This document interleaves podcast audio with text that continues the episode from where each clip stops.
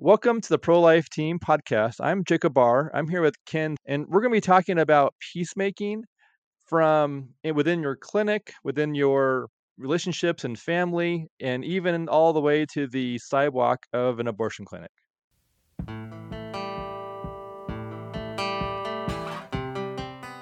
Uh, Ken, I'm excited to have you on the Pro Life Team podcast. Would you introduce yourself as if you were talking to a small group of executive directors of pregnancy clinics? Sure. Uh, first of all, thank you for having me, Jacob. Uh, my name is Ken Sande. I'm the founder of Peacemaker Ministries and RW360. Uh, my time at Peacemaker Ministries, about 30 years, was dedicated to helping Christians resolve conflict out of court and actually teaching uh, peacemaking skills to keep people from even getting into a serious conflict. Uh, now I'm leading a ministry called RW360. And the primary focus of our training is what we call relational wisdom, which is a biblical form of emotional intelligence. And our goal now is what can we do to help people uh, stay upstream of conflict, actually avoid major conflicts, divorces, church splits, lawsuits, things like that. So we still teach peacemaking, we still do conciliation, but our main main goal is teaching relational skills. Okay. So, what sort of advice um, do you find yourself um, giving um, people who work at a pregnancy clinic? Like, what kind of advice do they often seek or need? Well, to me, I, have been involved with uh, crisis pregnancy centers for many, many years. Was on the board of directors one here in Billings, Montana, years ago, and have been working with many people working in the center since then uh, I, I guess the most foundational thing I would say is their work is all about relationship. And yes, there are technical issues they need to have. They need to get their rent and their accounting and all their computers running properly. There's technical issues to be sure. And even the technical issue of having an ultrasound machine, there's medical issues, and you certainly want well trained medical personnel doing a lot of the tests and, and the advising. But when it really comes down to it, the work in a uh, pregnancy center is really all about relationship, is building trust. We call gaining passport. What gives me the right to enter into someone else's life, especially the most personal and, and life changing parts of their life? Mm. Um, so, how do we build build trust? How do we uh, really enhance our capacity for empathy and compassion? Uh, many of the people that come into a pregnancy center, like many other places in life where people come for help, the presenting issue is not always the real issue.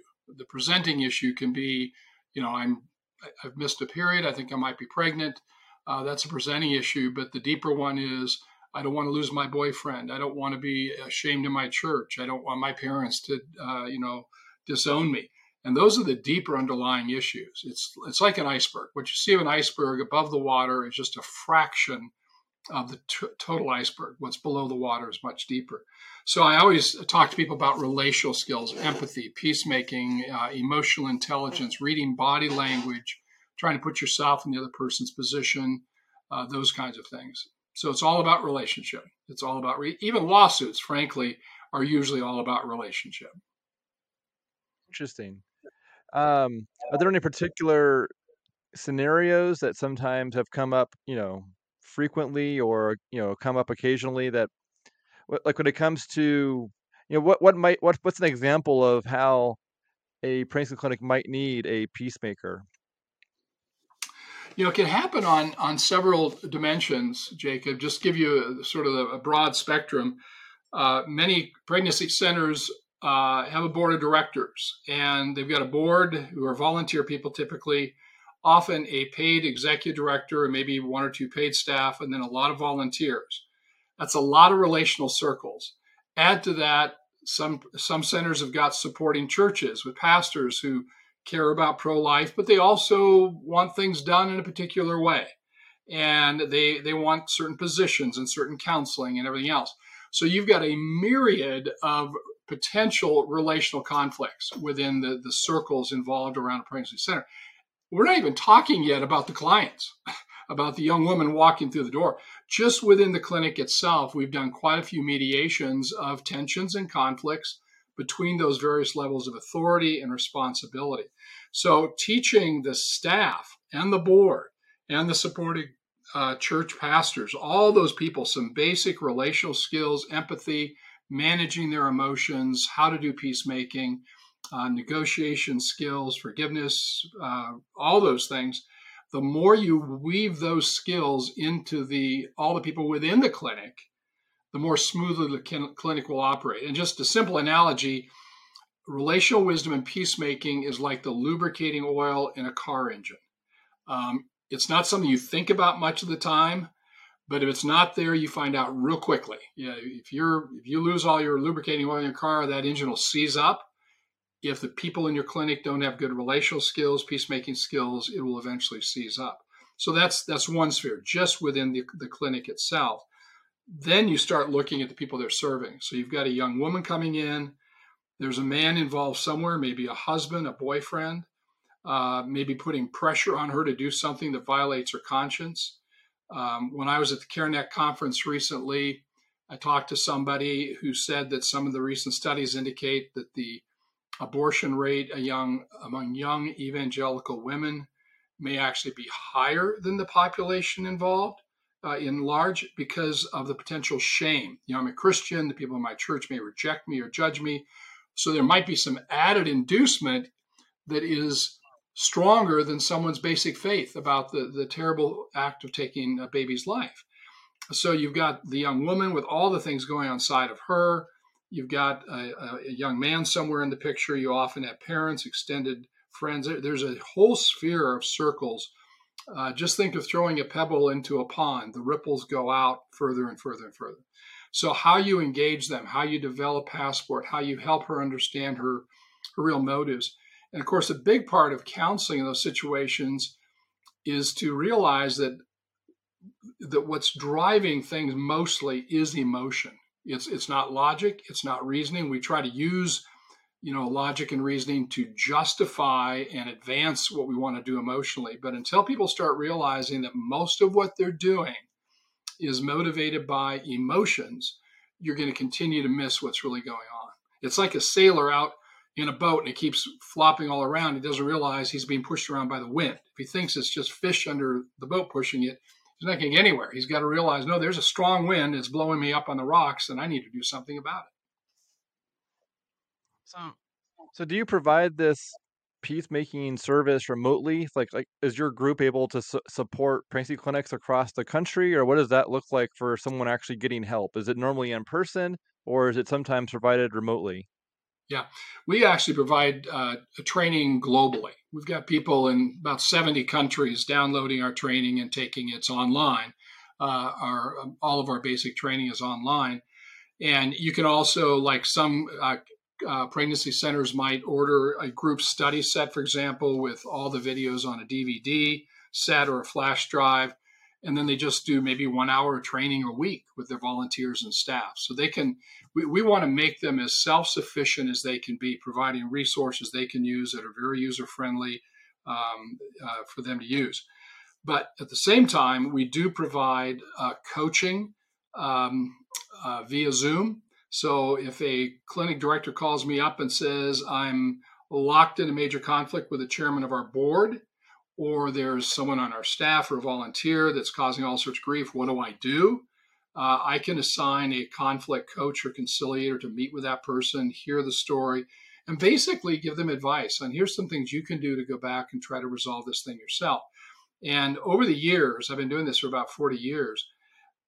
You know, when people come to us and they think initially, I need a mediator, our 1st mm-hmm. approach is, well, help us to understand what's going on and perhaps we can give you some advice that you can use to go back to the other person and just between the two of you you might be able to resolve this. And of course that's consistent with matthew 18 15 if there's an issue jesus knows that one-on-one is is the better way to resolve it if possible. So we'll coach somebody on how to go to the other person and try to resolve. If that doesn't work we can actually do zoom mediations have both parties get onto a zoom call and we can actually walk them through you know what are the issues what you know what's your position what are some of the benefits of this can you see why that other person did this?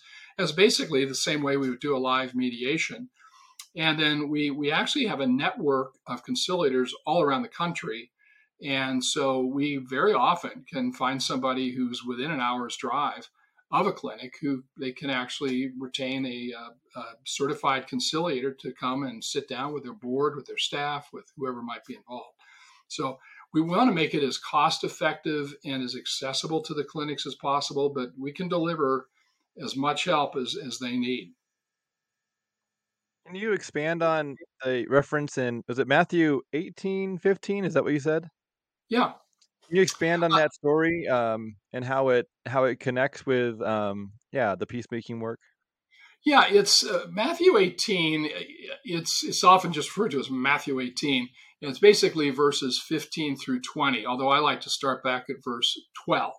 And verse 12 starts off. It gives you the context. If a if a if a man has a hundred sheep and one of them wanders away, does he not leave the 99 to go and seek after the one that wandered away?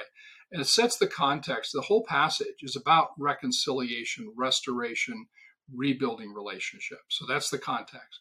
In verse 15, Jesus says, If your brother sins against you, go to him just between the two of you. If he listens to you, you've won your brother over. So it's the idea if you see someone doing something that is either hurting another person, hurting the offender himself, um, just creating some problems. The, the preferred thing is to go and sit down one on one, so there's not a lot of face saving issues. There's not, con, you know, constituency of trying to look good in front of my supporters, but just sit down. And we do a lot of coaching on how to do that. And one of the most important things is is to realize you may be misreading the situation. So to always go tentatively, you know, Jacob, I heard you say this the other day. I'm concerned it might mean this, but I'd really love to hear your side of it because there's probably things going on I don't understand. And you may have a very reasonable explanation why something happened. I go, oh, wow, I can see that now. How can I support you? So instead of coming to you and say, boy, I saw this the other day, and how could you as a Christian do this, and jump right to a conclusion, which sadly is something a lot of Christians seem to like doing, is jump jumping right to judge judgments. So that's the first step is one-on-one. And 80% of whatever came to our ministry is resolved just by coaching individuals how to talk to each other. It's, it's amazing how, how frequently those resolutions take place if people have some good coaching. But Jesus knows that's not always the case. And so he goes on in the next verse if he will not listen to you, take one or two others along so that everything may be witnessed by, uh, confirmed by the testimony of two or three witnesses. It's the idea of bringing one or two other people to sit down with you, both to listen to the facts, ask questions to clarify things, and say, okay, now, Jacob, do I understand you to say this? And could you tell Ken why this may have happened? And and basically, they're sort of more objective in the situation, drawing out information, possibly offering some advice um, Jacob, would you consider doing this? Is this an option? Or what are a couple ways you think it could be resolved? And they're basically they're trying to facilitate a conversation that may have started off with just two rigid positions. You know, a board chair saying the executive director's got to go; she's just not competent, and the and the executive director said, "I don't want to lose my job." Like I'm like, you need to leave the board. And so here's two locked in positions to begin with that could turn into just a power struggle and a tug of war a mediator, this one or two other people that comes and sits down, could say, now, why do you think she's not competent? Why do you think the board chair is not this? What can be done here? What where, where can we clear up misunderstandings? How could you learn to work with each other? And of course, that, that's throughout the Bible. You look throughout the Bible, there's people in conflict, and often someone else, a wise person, comes and meets with them and helps them to work out their differences and continue working together. So that's what we call mediation. Um, but Jesus knows even that may not work at times. So in verse 17, he says, If he will not listen to them, the one or two witnesses, tell it to the church. Now we're talking about formal church discipline, bringing in the ecclesiastical, ecclesiastical authority of the church. So this might be, a, you know, taking it out of the um, crisis pregnancy center, just a business context where someone's involved in some you know, arguably dishonest business practices, making commitments, not keeping his word, possibly defrauding people.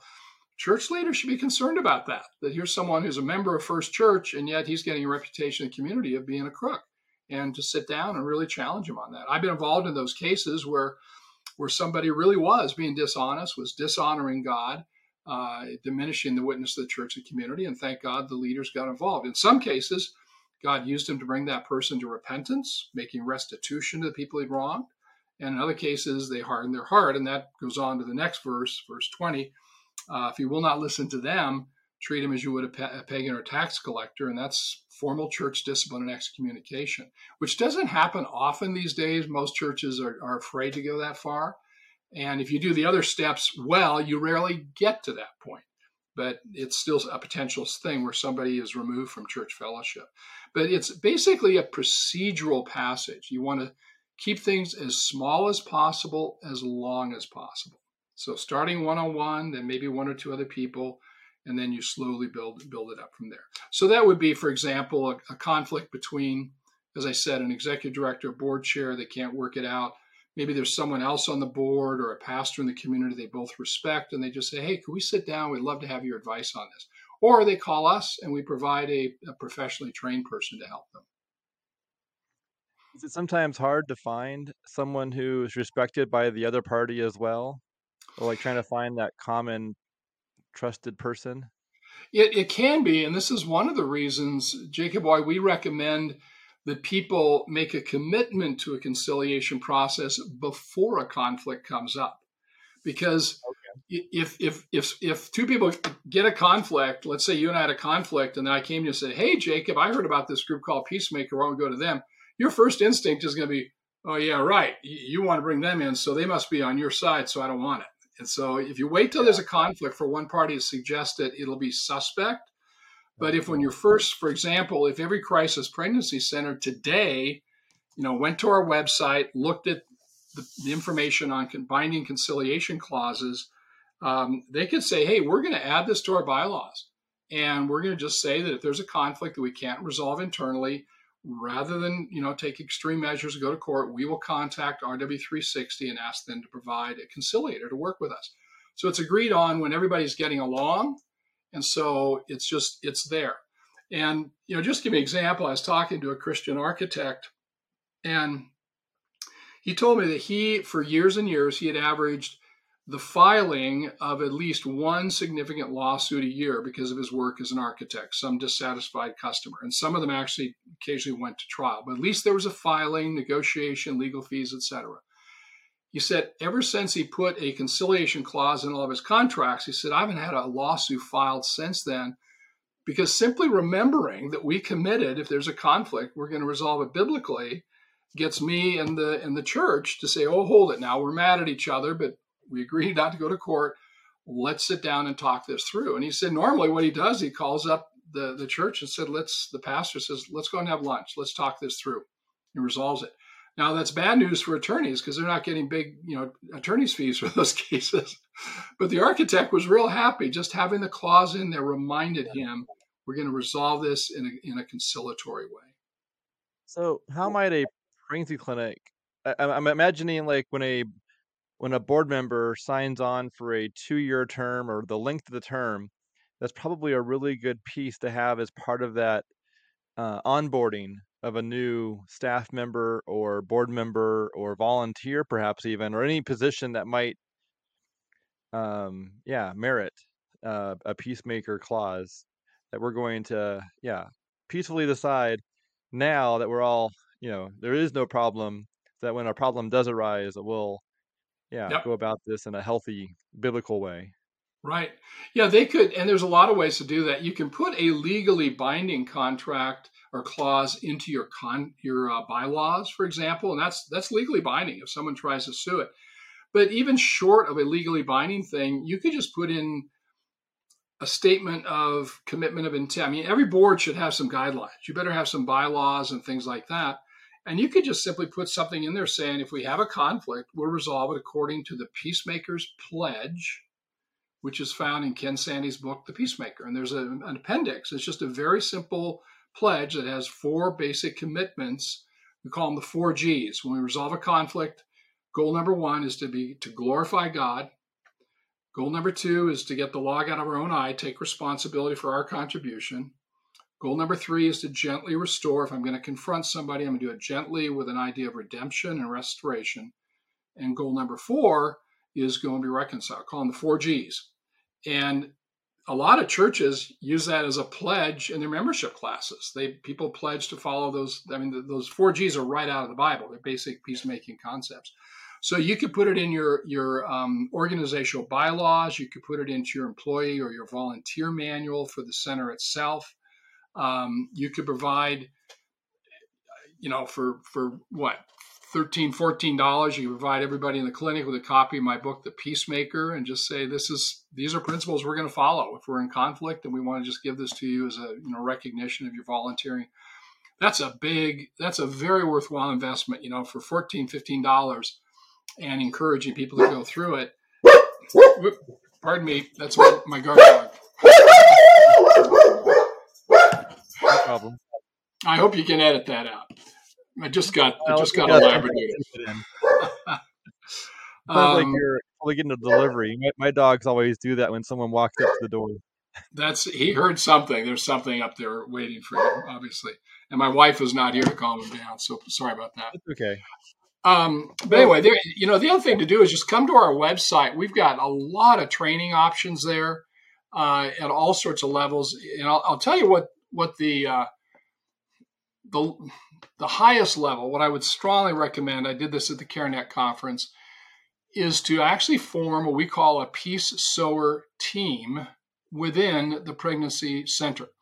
And what a peace sower team is, it's it's it's modeled after um, Exodus 18, where when Moses led the the nation of Israel out of Egypt, he was trying to resolve all the conflicts for the whole nation all by himself and he was burning himself out. So his father in law said, No, you need to delegate. You need to have some other people helping you out.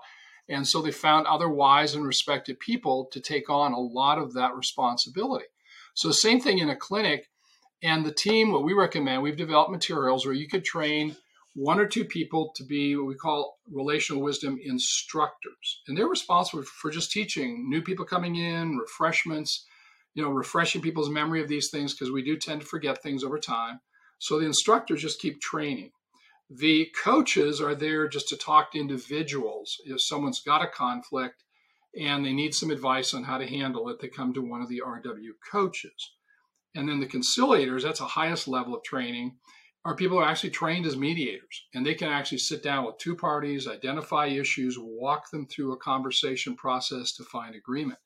And our goal, we're, we're training, setting up these teams in churches, parachurch ministries, Christian owned businesses. It's to use an analogy, it's like in Montana, we have a lot of rural communities that don't have uh, enough of a tax base to have full time fire, you know, fire departments. So what do they do? They get volunteers who get trained on how to put out fires and they carry a pager around. And if a fire starts, they run down to the firehouse, open the door, hop in the truck, go out and put out the fire, but they're not full time. They're out ranching and farming most of the time. So the same thing in a clinic, you can get volunteers who are trained in these skills who are available when the fires of conflict come out. And one of the uh, benefits is a lot of people do go after the training or people say, I can use this in the other part of my life. I'm a manager down at a local business, and these are things I'm dealing with all the time. So this training is it's a win-win for me. That's awesome. Uh, yeah, it makes sense that these principles would apply in all all relationships, not just the ones within the clinic. Um, and not not only that, I I, yeah. I, would just say the place where I've applied these principles the most is my family. I mean, just oh, okay, get, get a couple of teenagers, and you'll have to learn about negotiation and peacemaking and arbitration. my wife always called herself a domestic arbitrator, so that's where my all my best stories come from is my own family. So when it comes to negotiating, you know, what's I guess the alternative to negotiating would be like all or nothing, like someone that's not willing to um to you know land somewhere in the middle between two people's wants. What is the Bible like? How does the Bible speak to negotiating versus all or nothing? And like, what would be like the right example to negotiate, and then the right example maybe to hold an all or nothing position sure. if there is one? You know, we would certainly need to hold an all or nothing uh, position on things that the Bible teaches are all or nothing. Murder is wrong.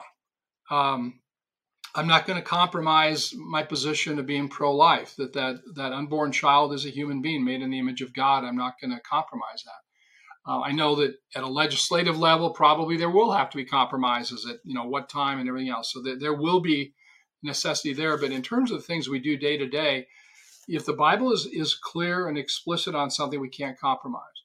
but the vast majority of conflicts in life are not black and white issues. Um, it might be do we hire a new assistant director for the clinic? Okay, the Bible doesn't speak to that. Um, do we expand the board? Do we do this training for people? Do we take this position in our counseling? And what we want to do, there's there's several really good examples of negotiation narratives in the Bible. First Daniel one, where Daniel basically has to negotiate with his captors about the dietary, um, the diet they're imposing on the Jewish um, people they brought into uh, Babylon and he negotiates very effectively uh, to so he doesn't have to violate his his religious beliefs, dietary beliefs, but he's able to still accomplish what the king really wants is to have healthy servants. Another, probably the preeminent negotiation example in the Bible, would be 1 Samuel 25. And this is where Abigail basically is facing David and 400 men who are about to slaughter everybody on the farm and this one woman stands up to David and negotiates a settlement that saves his reputation and the lives of dozens of people. It's she's like the preeminent negotiator and negotiator in scripture.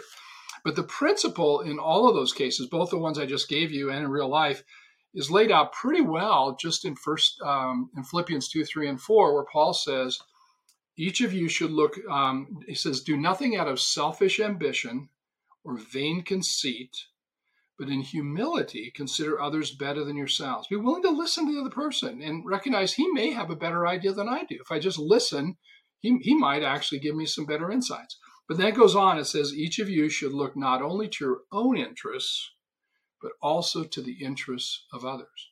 Now, it doesn't say forget your interests, just give up everything. It says you can look out for your interests, but at the same time, find a way to look out for the interests of the other person as well. And that's the most effective negotiation, not only in a clinic.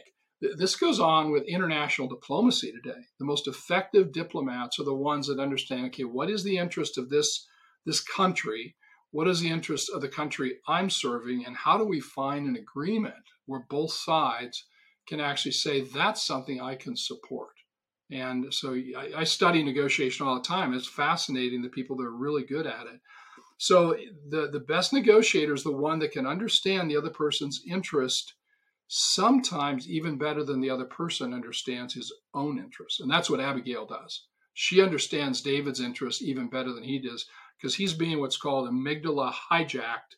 His emotions are just driving him and he's not thinking rationally at all. And Abigail discerns what's going on, reminds him of what his real interests are, settles the whole thing. So it's one of my favorite topics to, to teach on, and we use an acrostic called the PAUSE principle prepare, affirm relationships, understand interests, search for creative solutions, and evaluate options objectively and, and creatively. And we teach that to thousands and thousands of people every year. Hmm. So, out of all the people that come, you know, that are that are seeking out a peacemaker, you know how what pers- you know how how do you rank a given scenario or problem? Is it based off of you know like a scale of 1 to 10 or you know are there some that you would say you don't need a peacemaker. This isn't you know this isn't at that level. Or what would be like you know that you know the smallest problem that would deserve a peacemaker? Like how would you sort of define you know whether a peacemaker is needed or not when it's on sort of on the smaller numbers on that yeah. scale you know, it's not so much the size of the dispute, so to speak, it's about how teachable the parties are. And, okay. you know, I've talked to people that had, you know, a $5 million contract dispute. And yet, as I talked to one of them and, and helped him to realize, yeah, yeah, I was sort of vague on this and I did promise this, I can see why the other guy is unhappy. And say, well, why don't you go back to him and just, you know, approach him on that thing. So the, the monetary size, you can have a $10 dispute where people are locked in and rigid and they won't budge. Um, it may not be worth bringing a mediator for $10, but it's really not so much the size of the dispute as it is about how teachable the parties are. And what I look for okay. is, is their humility, where people are willing to say, you know, I, I might not be reading this entirely accurately. So humility and then flexibility is you know, am I open to changing some of my ways and teachability?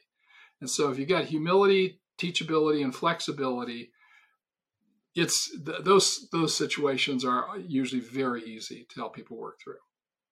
But those are those are character quality, and that's why we back up our mediation a lot with prayer. Because when I come into a dispute, people are usually pretty rigid and pretty self righteous, and we need the Holy Spirit to soften some hearts. Yeah, I can see that. Going back to the abortion topic, and you know how it's you know how we have to well, we live in a country with I don't know, some percent of people that don't believe in God and Jesus, and we're trying to live civilly amongst them along with mm-hmm. fellow believers. So th- there's some groups that will they're like abolitionists where they sort of want all or nothing. Mm-hmm. Um and that's and I can see, you know, I can see the desire to do really good and not try and compromise. But then I can also see it seems like the mainstream or the you know a large number of pro-life groups are trying to save as many lives as possible and in the midst of living in a civil country that's full of a large number of people who don't agree you know and we're trying to save as many lives as possible so how do you navigate those waters between you know the abolitionist groups who are all or nothing and the people who want to compromise to save as many lives as possible and really in the end i think the group that wants to compromise would love to see abortion, you know, made unthinkable or unavailable. Right. Um, but we're also trying, yeah, at the same time, trying to navigate the fact that we live in a country that's full of people who have different right. positions. Right. Well, I, I, certainly wouldn't pretend to have all the answers there, Jacob. Uh, a, couple of broad principles. First thing I would encourage both of those sides because you, you're the same thing on you know, sex education, schools. I mean, there's any number of moral issues where there's people that want it's all or nothing. They, they want zero of this bad thing happening, and other people say we're going to have to compromise. So, any number of moral issues, you can have that um, that dichotomy. First thing I would say is try to avoid the temptation to judge other people who are on your side of the line, but maybe not as far or further than you are. So, you know, you may be an abolition, abolitionist. I'm more of a let's find a compromise. But for me to respect and say, listen, I understand why you why you have that position, and I respect and frankly, I wish your position would prevail. But practically speaking, I think this is the better thing. But for us not to judge each other and then start shooting arrows at each other.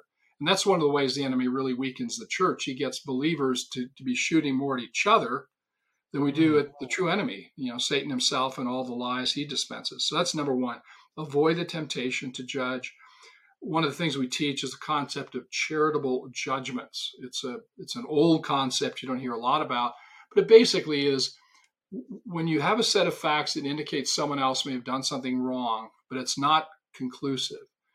Believe the best about people until you have facts to prove otherwise. So instead of jumping to the worst possible conclusion give them give them some charity and say listen i i can see why you do that it's not the position i would take i think this is where we need to be and i know there's even some strategic things that come up in negotiating these things and that is if we if we reach a compromise of the other side you know at the 80% level then we'll lose all the momentum to go to 100% and so there, there's even legislative strategies that people can reasonably disagree on and not necessarily right or wrong. You just have to decide which one will I follow. Um, secondly, in dealing with people on the other side, I found whether you're dealing with gender issues, sexuality issues, any number of moral issues, I've found that there are some people who are extreme on the other side that no level of conversation and negotiation is going to budge them. They, they've got an agenda, they're going to push it, and every inch I give is just an inch they'll take and give nothing in return. So you have to realize is this person that I'm dealing with um, resolute and unwilling to budge on anything? And I, I would, with that kind of person, I would have to be equally resolute on my position. But there's a much larger group I found in these categories um, who sincerely believe in their position, but they're not militant about it. They're not going to just try to force this and cram it down. I mean, you look at the gay lesbian issue.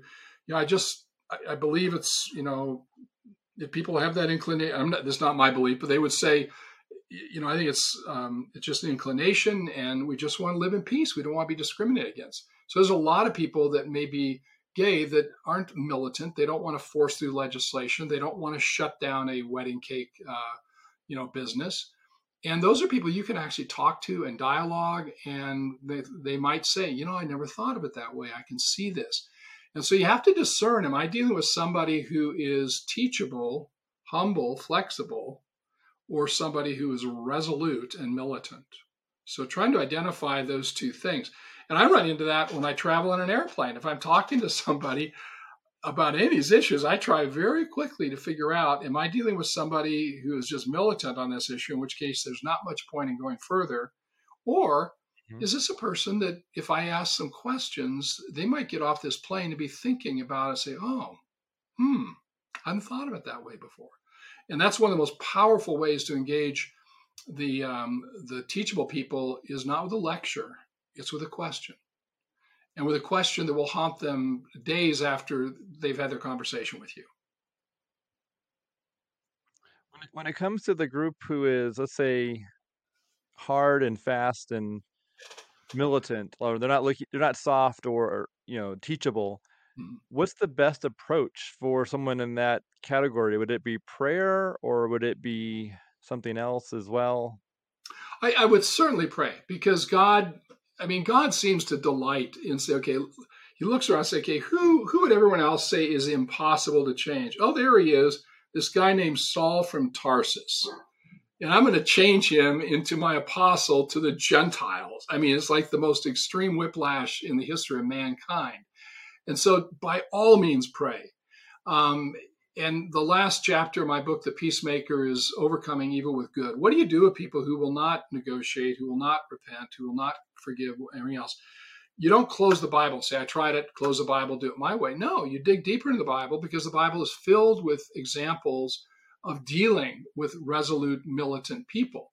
And one of the principles there is the, the last part of Romans 12 says, Do not be overcome by evil. No, it says, If your enemy is hungry, give him something to eat. If he's thirsty, give him something to drink. Do not be overcome by evil, but overcome evil with good. And so the idea, I've, I've had situations where the, the final the final weapon we have. Sorry about the watchdog. it's okay okay. Where the final weapon is how can I bless and serve the other person? And do you have time for about a three minute example of that? Sure, sure. Okay. A friend of mine um, lived in a in a house. There was a gully behind the house with a stream in it, and then a house on the other side. Two rows of houses separated by this little this little gully and a stream he got into a conflict with the, the homeowner across the stream about the boundary line, where it was, and used to run with the stream, but it changed course. And she was chopping down trees that he thought were his. They couldn't work it out. They got into a lawsuit about it, and he felt bad because he's a certified peacemaker. He called me, said, Ken, I'm ashamed. I can't resolve this thing. I'm involved in a lawsuit. That's the last thing I want to do. And he was standing in his back patio one night, looking across the gully at the house over there. He just said, Lord, I feel like such a failure show me what I can do. How can I somehow find a way of agreement and peace with my neighbor? He said, literally at that moment, all the lights on the other side of the gully went out. There was a power outage. And the first thing that came to his mind was he'd been in her house one time when they were first trying to talk. She had this huge, giant aquarium with all sorts of exotic fish in it. And it's just like he suddenly had a picture of that in his mind. He thought, wow, if she's without power and there's no aerator going, maybe it's going to harm her fish. Maybe she needs electricity. And he just wrestled for just a moment, but he just felt God telling him, take her electricity. And he ran out into his garage, got his extension cords, plugged them into the patio outlet in the back of his house, down the gully across, up to her patio, had just enough to reach her patio, knocked on the door. She came out to the door holding a, you know, a candle or something, and she said, What do you want? He said, Well, I saw your power's out. I was concerned I was concerned for your fish. So I brought you some electricity. Aww. And she just she just looked at this extension cord and she didn't know what to do. I mean, it's just if your enemy is hungry, give him something to eat. If he's thirsty. And about three seconds later, Jacob, the electricity came on. And my friend said, Ken, if I had hesitated three seconds longer in obeying God, it would have been too late. Yeah. And so she looked at the extension cord. She said, Well, the power's back on. I don't need it. He said, He still held it out to her. He said, Well, it may go out again. You don't know. So why don't you just hold this on for the night? And she took that cord. And Rich said at that moment, he was overwhelmed with a sense of love for her. The whole thing about blessing our enemy isn't so much to make them love us, it's to help us love them. And so he went back, slept like a baby. Next morning, he got up, all the extension cords are wrapped up on his patio. He's standing out on the front sidewalk the next morning. She drives by, stops, thanks him for the electricity. And Rich just senses there's a you know a softening of attitude. He said, "Listen, I feel bad about the lawsuit. Could we could we try to sit down this this evening and still work this out?" She said, "Yeah, I'd like to do that." They settled it. So oh, that's awesome. Just pray for son, Lord. Can I pray for the? I had I had one legal secretary just started making fresh bread for her boss, who was a really unkind, harsh boss. And every morning he came in, there's a fresh loaf of warm bread on his desk. It just softened him.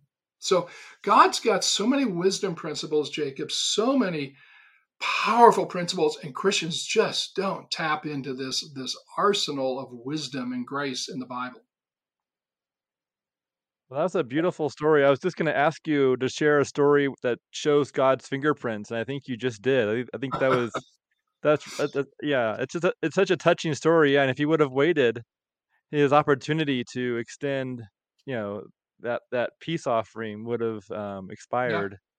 Yeah. You know what comes to my mind as we're talking, and I, I don't know if it's God or just me, but this idea of he's hungry, thirsty. I, I'm just wondering, and maybe some clinics already do this, but if if a boyfriend dropped his girlfriend off and he's trying to force her to to you know get an abortion, he's sitting in the parking lot.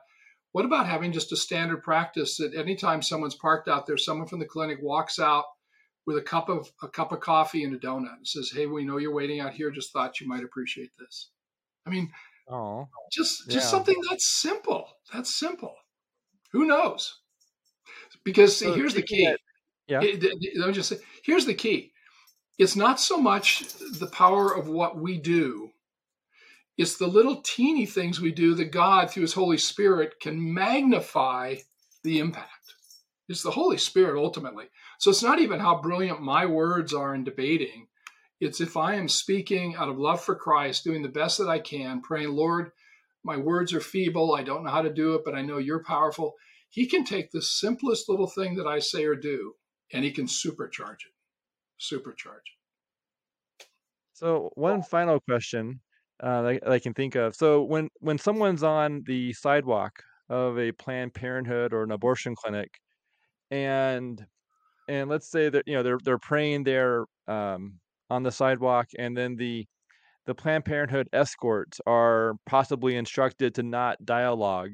Right. What might be something good to say out loud, even though they may not respond because they may have been instructed to not respond? But what would be something good, or what would be like a healthy conversation to to have? Like, would it be good to pray for them in a way that they can hear, or does that almost come off as like belittling and maybe not full of humility. I'm not sure. Yeah. Um, you know, it's been a long time since I've been out there myself. I've got a lot of friends in my church are out there. They'd probably have a better answer yeah. for that. But here's a couple things come to mind. Number one, never underestimate the power of a smile. One of the things that we teach in our course is just the whole idea of just smiling. There's God has wired us where smiles are significant. To just smile at somebody, and the main thing I'd be praying about is say, Lord, help me to love this person. Help me to love this person with the love of Christ. And if you're filled, if you're filled with the love of Christ toward that, that escort person, somehow then you're a more open channel for the love of Christ. So I would say, first of all, Lord, I need I need help in my heart. I I'm judging this person. I'm bitter toward this person. I want to condemn. And Lord, I confess that as sin. And I, I, ask you to forgive me. So please fill me to, to full with the love of Christ that it's overflowing so much, it splashes on that person. And one way is through my countenance, just the look on my face.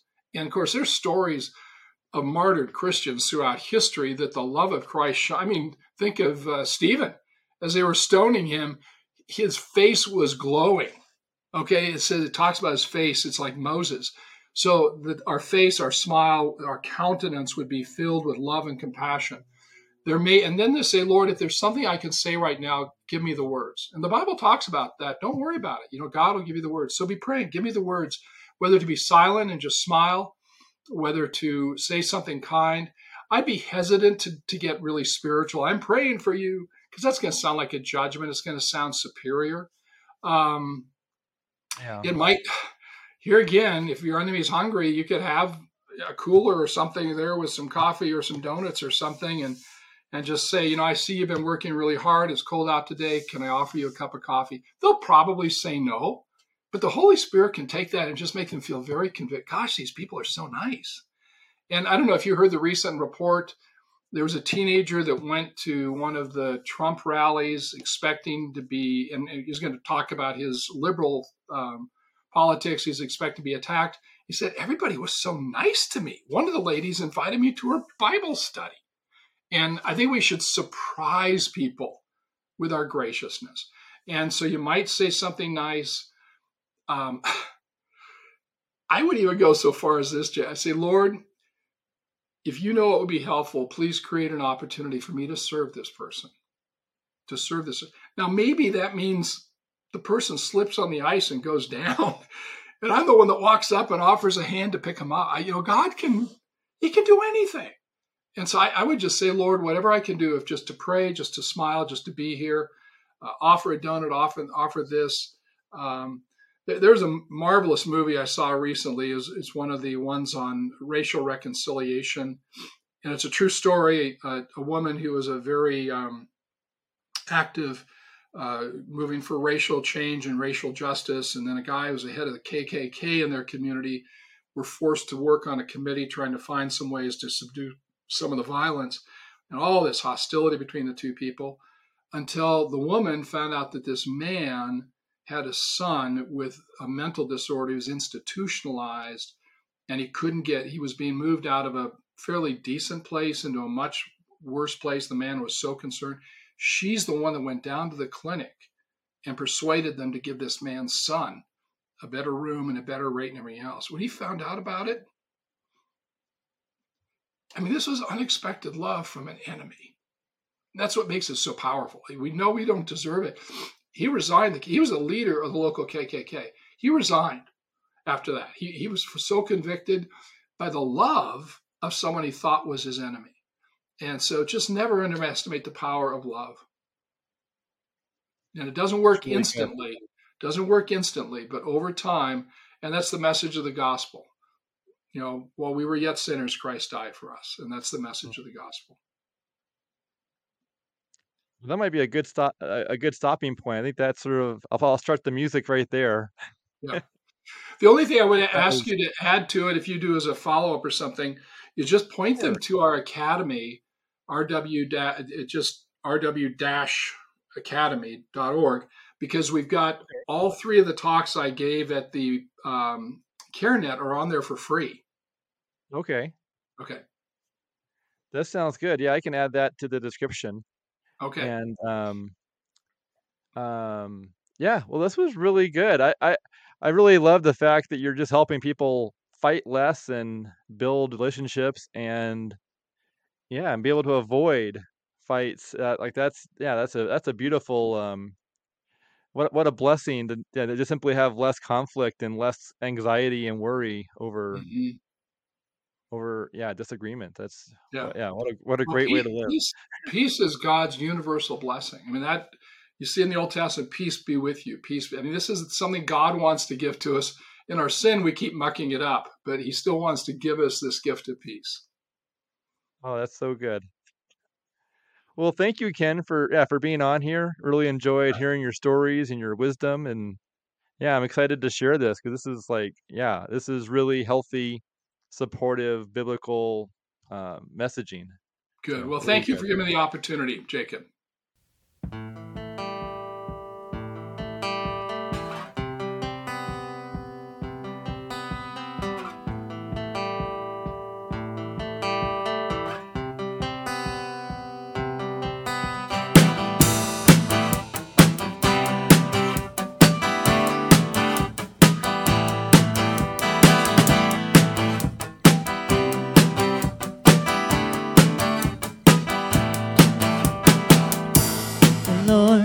shepherd, I shall not be in want. He makes me lie down in green. He leads me by quiet blue. Yeah, the walk through darkest alleys, you are near me. Your protection, guidance, are comforting me everywhere.